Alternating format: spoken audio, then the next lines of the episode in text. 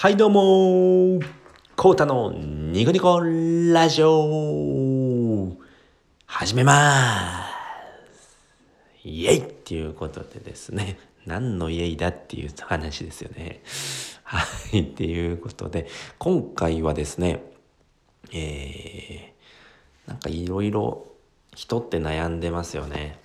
それを解決することってめちゃめちゃコンテンツになるんですよね。うん。うんそうですね。まあどんなことでもいいんですよね。自分ではうんそんな大したことないなって思っていることでもうんそれに困ってる人ってめちゃくちゃいっぱいいるんですよね。まあ昔の自分ですよね。まあ自分が、まあ、困ってていたこと悩んでいたことっていうのは、うん、それを解決できるっていうのは他の人も困ってるんですよね。だけど自分ではそんな、うん、大したことじゃないし言うことでもないなって思っちゃうんですよね。だけどやっぱそれで困ってる人っていうのはすごくたくさんいるんですよね。うん例えて言うなら僕の場合ですと、まあ、過去に2回2回転職してるんですよね。でやっぱ会社ってうん転職か転職ってうん難しい難しいんですよね。やっぱりその何て言うのかな引き目を感じるですとか言い出せないだったりでもそれって、えー、その人は悩んでるってことなんですよね。僕もやっぱ言い出すことができなくてじゃあどうしたのかっていうとやっぱその上司とうん対面で言うことができなかったんですよね。それでまあうじうじうじうじ考えてたんですけれども、うん、じゃあ最終的にどうしたかっていうと社内メールを送ったんですよね。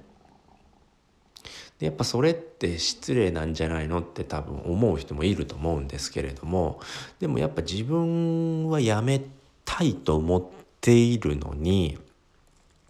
会社に生き続けてるんですよね。それって自分にとって失礼なんじゃないのって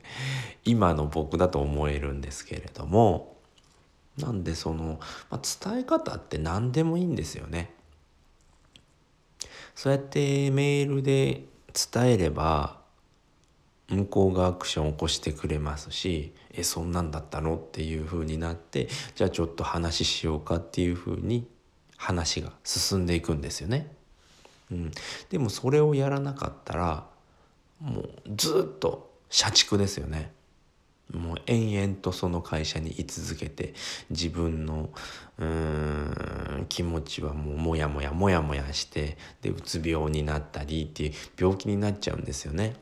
だけどそれってもうメールでも何でもいいんですよね。言えないんなら書いて伝える置き手紙をするでもいいですしちょっと話がありますっていうふうに、うん、書いておいといてもいいわけですよね。とにかく自分のことを伝えないと何も始まらないんですよね。うん、うん、そうですね。なんでいきなりそうですね退職願いを持っていくとかそれでも別にいいんですよね。あそういうふうに思ってるんだっていうのが相手に伝わるので、うん、なんでそうですね自分の悩みっていうのは解決できるとそのうんそのそういうふうに同じように困っている人に対してはすごい勇気をもらえるんですよね。こういうことで悩んでいたんだけど、えー、こういうふうにしたらえー、悩みが解決できましたよっていうだけでもうんまあ昔の自分を考えるとそういうのを知りたかったわけですよね。それってコンテンツになるんですよね。なんで悩んでいるっていうのも解決できればコンテンツになるってすごいすごいいいことじゃないですかね もう自分はそうですね。何言ってんだっていう。なんではい。結論結論じゃないな。まとめます。えーと、自分の悩みっていうのは解決することによって、えーとみんなのうん手助けになるんですよっていうことですよね。なんで昔に、えー、転職しようとしてうじうじうじうじ考えていました。だけど言い出すことができません。じゃあ文字で伝えようっていうことで文字で伝えたら、えー、そこからトントン拍子で、えー、と退職ができましたっていうのは、